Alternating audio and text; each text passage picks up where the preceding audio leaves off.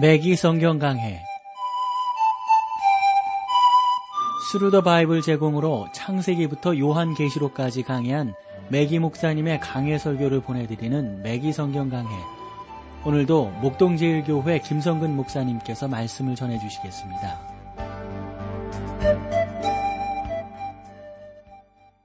맥기 성경 강해 자 오늘부터 여러분들을 구약 성경 에스겔서로 모시겠는데요. 에스겔서 하면 여러분들이 에스겔의 그 환상을 많이 기억하실 겁니다. 그래서 그, 저, 쭉 이제 뭐 서론적으로 나누어도 그렇고 뭐 여러 가지 말씀을 나누어도 이 에스겔이 얼마나 아, 하나님의 그 놀라운 영광의 환상을 보고 그 말씀을 분명하게 우리 가운데 전해주고 있는가 하는 것들이 이 에스겔서의 핵심 열쇠가 된다고 볼 수 있습니다. 그리고 또 에스겔서의 나머지 부분들을 이해하는 데 있어서 아, 좀이 그 하나님께서 어떻게 우리 가운데 그 환상으로 나타나시는가 하는 것을 이해하는 것이 핵심적인 열쇠가 된다고 볼 수가 있겠죠. 많은 사람들은 계시록이 다니엘의 예언과 주님께서 감남산에서 말씀하신 예언의 기초가 되고 있다고 이렇게 표현을 하고 있는데요. 아마도 그것은 사실일 겁니다. 그러나 저는 계시록이 무엇보다도 에스겔이 본 계시에 근거하고 있지 않는가 하는 믿음이 있습니다. 여러분 에스겔서 1장과 요한계시록 4장, 5장에 기록되어져 있는 환상 사이가 매우 흡사한 면이 있지 않는가 하는 사실들을 아마 읽어보시면 발견하시게 될 거거든요. 그런 면에서 보면 계시록의 그 예언이 그 환상들이 에스겔서의 환상과 상충되고 있음을 우리가 보게 됩니다. 그러므로 이것은 뺏겼다라는 차원이 아니라 하나님의 말씀이요 분명하다 하는 것을 우리 가운데 확신 주고 있는 것이죠.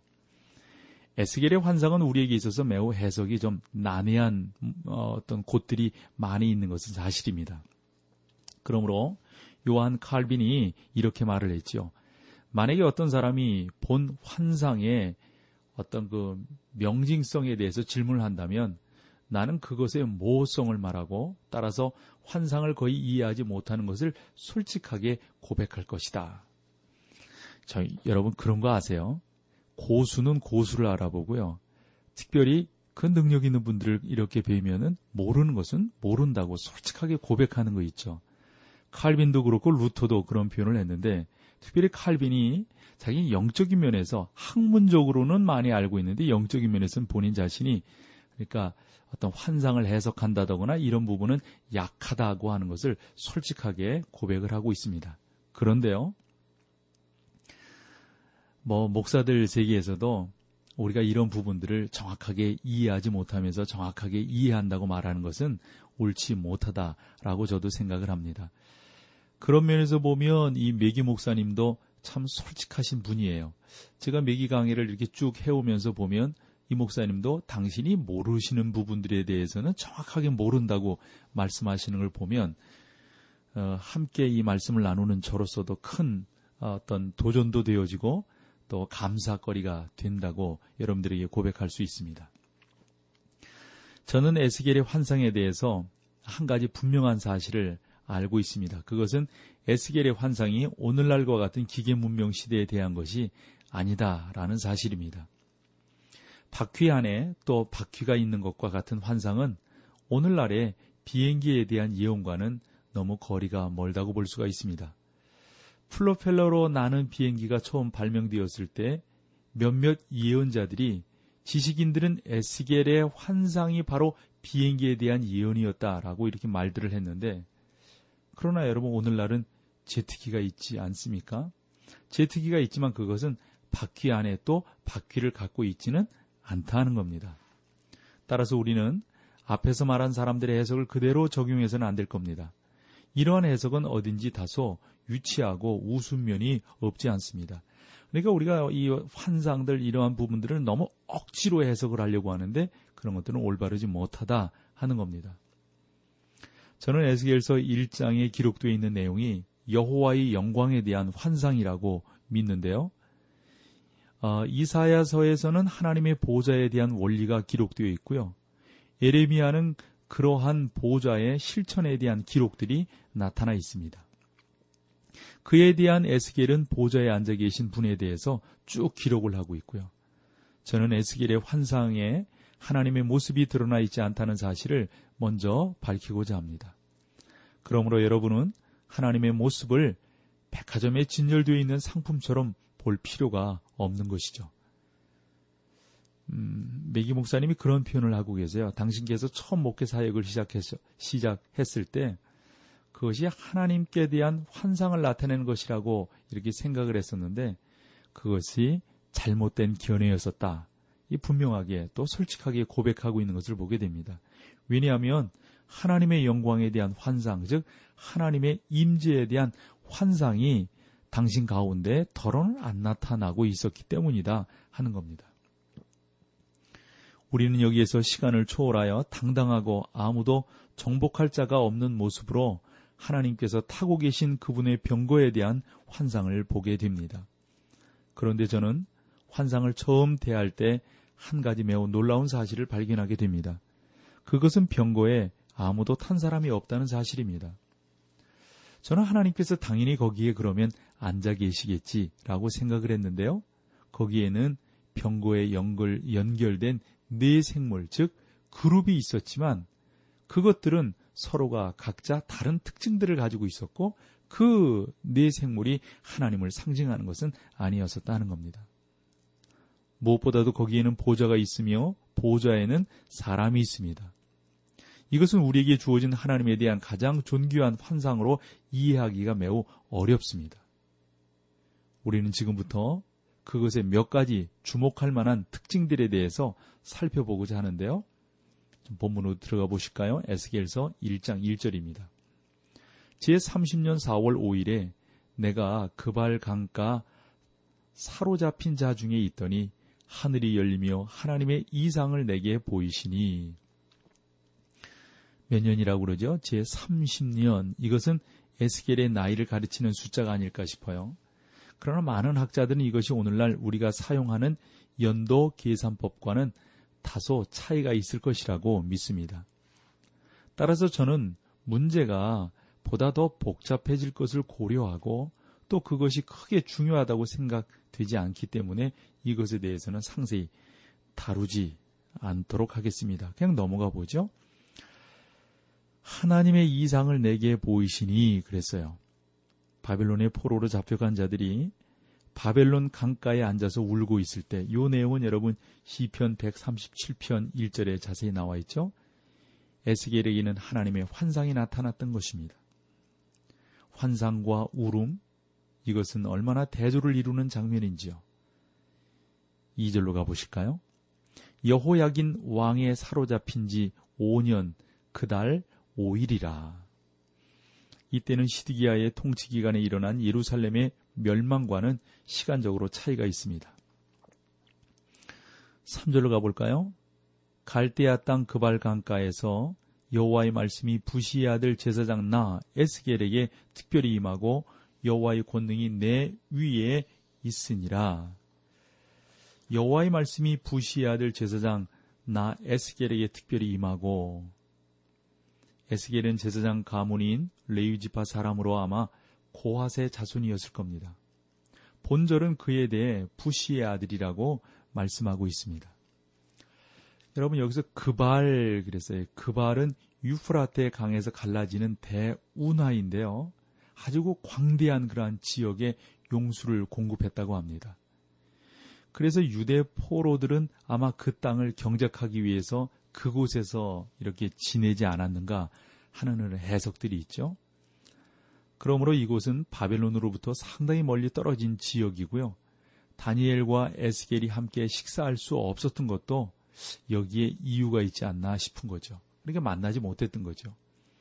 아마 다니엘은 그곳을 방문했었겠지만 에스겔에게 다니엘을 방문하는 것이 예, 그 허락되어지었는지에 대해서는 약간 좀 의심이 가요. 왜냐하면 사절을 보면 그런데요. 내가 보니 북방에서부터 폭풍과 큰 구름이 오는데 그 속에서 불이 번쩍번쩍하여 빛이 그 사면에 비추며 그 불 가운데 단쇠 같은 것이 나타나 보이고 내가 보니 북방에서부터 폭풍과 큰 구름이 오는데 그랬습니다. 저는 많은 사람들이 이것에 대해 북쪽은 하나님의 임재가 머무는 아주 넓은 공간을 의미하는 곳으로 해석해 왔다는 것을 압니다. 커다란 접시형의 안테나가 달린 오늘날의 전파 만원경을 통해서 관측한 결과 북쪽은 텅 빈 공간이 아니라 별들이 있다는 사실을 발견하게 됩니다. 그러나 성경에서 북방은 하나님의 보좌가 있는 곳을 상징하는 곳이거든요. 우리는 사단의 타락에 대해서 언급하고 있는 이사에서 14장 13절에 다음과 같이 기록되고 있음을 발견하게 됩니다. 내가 내 마음에 이르기를 내가 하늘에 올라 하나님의 무별 위에 나의 보좌를 높이리라. 내가 북극의 지폐 한 위에 좌정하리라. 저는 이것이 북극을 가리키는 것이 아니라 우리가 그곳에 있는 장소의 방향과 전혀 무관한 하나님의 보좌를 바라보아야 할 것을 의미한다고 믿습니다. 그러니까 다시 말을 해본다면 그곳은 여러분과 제가 이해할 수 있는 곳이 절대 아니라는 사실이죠.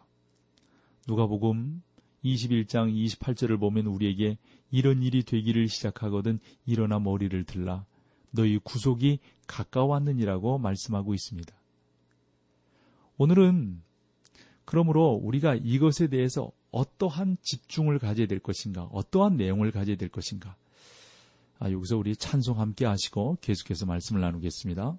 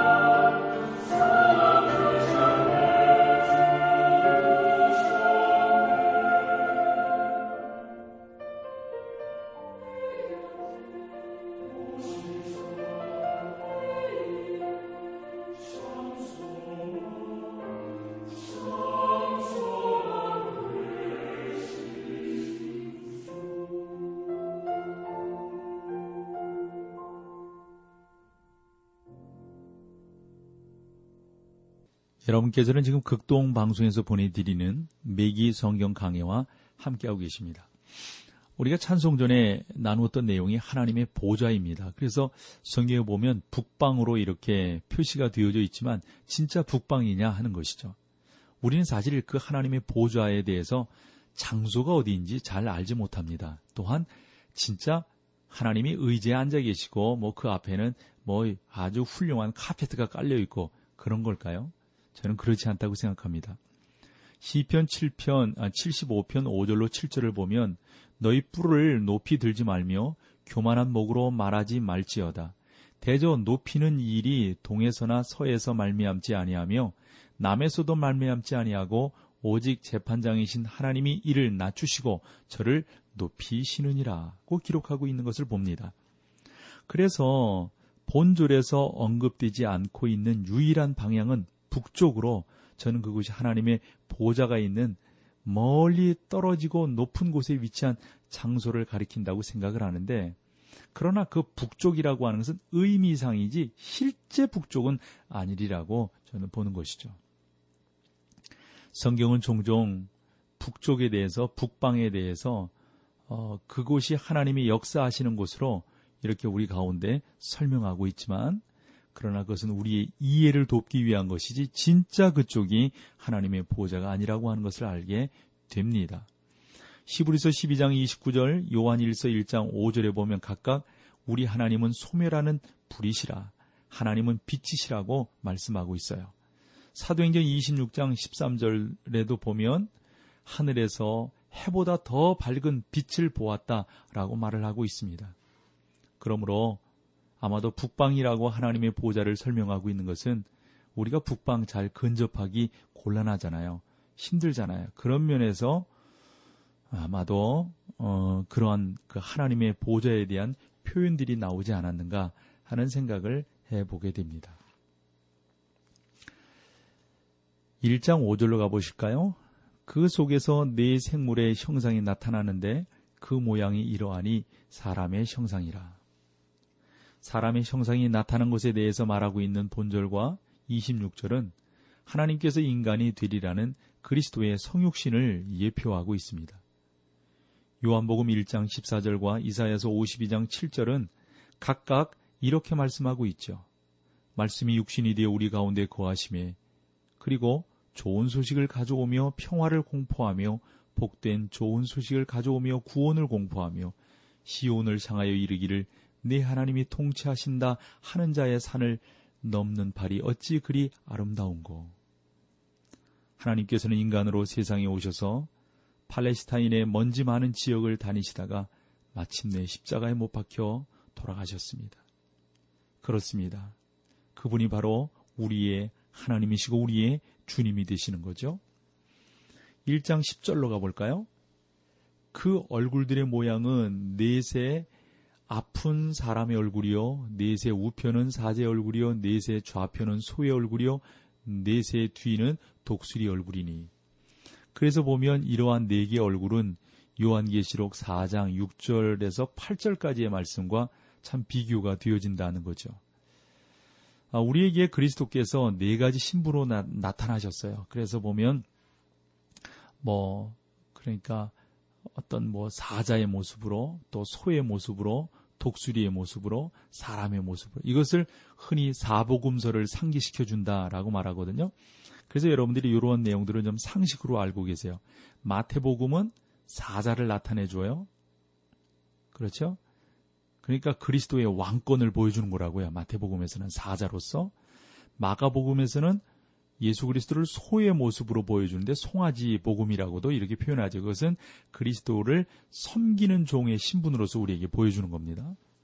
누가복음은 사람의 모습으로 우리 가운데 강조되는데 그것은 예수 그리스도의 완전한 인성을 그리고 요한복음은 흔히 독수리 모습으로 보여지거든요. 이 독수리 모습으로 보여지는 것은 예수 그리스도의 신성을 각각 상징하고 있다 하는 겁니다.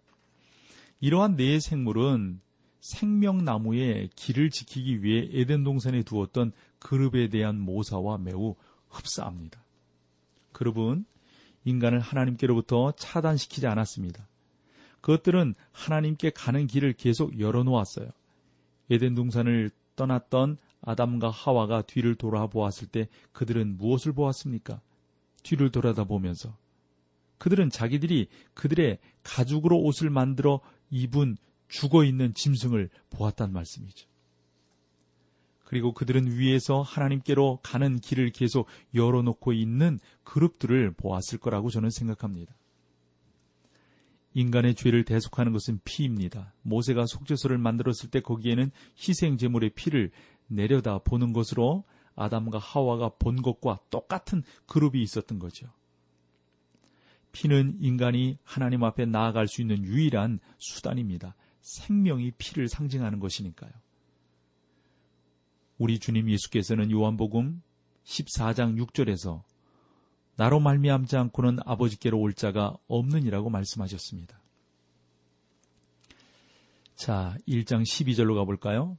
신이 어느 편으로 가려면 그 생물이 그대로 가되 돌이키지 아니하고 일제히 앞으로 곧게 행하며 하나님께서는 지금도 세상에 대한 당신의 목적을 실현하기 위해 어, 곁길로 어, 가거나 멈추지 않고 계속 앞으로만 진행하고 계십니다. 세상에는 그분을 조금이라도 가로막거나 빗나가게 할 수 있는 것이 아무것도 없습니다.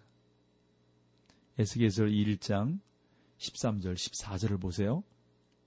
또 생물의 모양은 숯불과 횃불 모양 같은데 그 불이 그 생물 사이에 오르락 내리락 하며 그 불은 광채가 있고 그 가운데는 번개가 나며 그 생물의 왕래가 번개같이 빠르더라.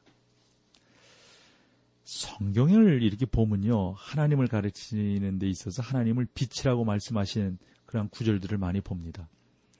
본절은 하나님의 영광을, 다시 말해서 하나님의 성품에 대한 놀라운 환상을 보여주고 있는데, 우리 주님이신 예수님께서는 당신을 나는 세상의 빛이다 라고 말씀하신 적이 있지 않습니까? 요한복음 8장 12절인데, 그러면 이것이 우리에게 계시하고자 하는 것은 무엇인가 하는 겁니다.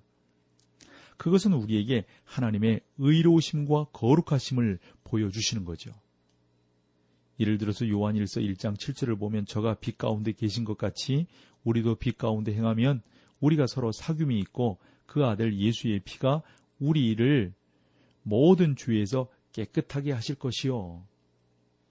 우리가 그리스도의 피로 구원받지 못하고 그분의 의의 옷을 입지 못한다면 우리는 하나님의 거룩하심으로 말미암아 용서되는 것이 아니라 정죄되고 말았을 겁니다. 그래서 이 일장에 나타난 특별히 13절로 14절에 나타난 이 환상에는 하나님이 나타나고 있지 않지만 다만 묘사는 되고 있다 하는 거죠. 지금까지 아무도 하나님을 본 사람은 없지 않습니까? 예를 들어 모세도 주의 영광을 내게 보여주소서라고 강구했을 때 하나님께서 그를 바위 틈에 숨기셨다고요. 왜냐하면 그것을 보았다가는 모세가 죽게 생겼기 때문에 그렇습니다. 그래서 하나님께서는 모세에게 네가 내 얼굴을 보지 못하리니 나를 보고 살 자가 없음이니라. 이렇게 출애굽기 33장에 말씀하셨단 말이죠. 인간에게는 하나님의 형상을 만들어 주는 것이 금지되어 있습니다. 만나는 것도 금지되어 있습니다. 우리는 하나님의 형상을 알 수 없습니다.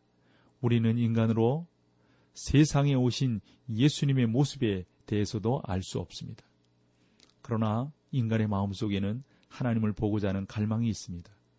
저는 인간이 만들어내는 모든 우상이 바로 이러한 욕망에 대한 증거가 된다고 생각을 합니다. 비록 우상은 죄악되고 하나님을 욕되게 하는 행위지만 거기에는 하나님을 보여주기 위한 인간의 또 하나님을 보기를 소망하는 인간의 갈망이 담겨 있음을 우리가 알게 됩니다. 그러나 하나님은 인간에게 당신의 모습을 보여주는 방법을 택하지 아니하셨다 하는 겁니다. 맥기 성경 강해 지금까지 Thru the Bible 제공으로 창세기부터 요한계시록까지 강해한 맥기 목사님의 강해 설교를 목동제일교회 김성근 목사님께서 전해주셨습니다. 이 시간 방송 들으시고 청취 소감을 보내주신 분께는 나침반 출판사에서 신앙서적을 보내드립니다. 청취 소감을 남겨주실 분들은 극동방송 홈페이지 매기 성경 강해로 들어오셔서 사연을 남겨주시거나 문자로 참여하실 분들은 한 통에 50원의 유료 문자 샵 1069, 샵 1069번으로 보내주시기 바랍니다. 매기 성경 강해 오늘 순서를 마칩니다.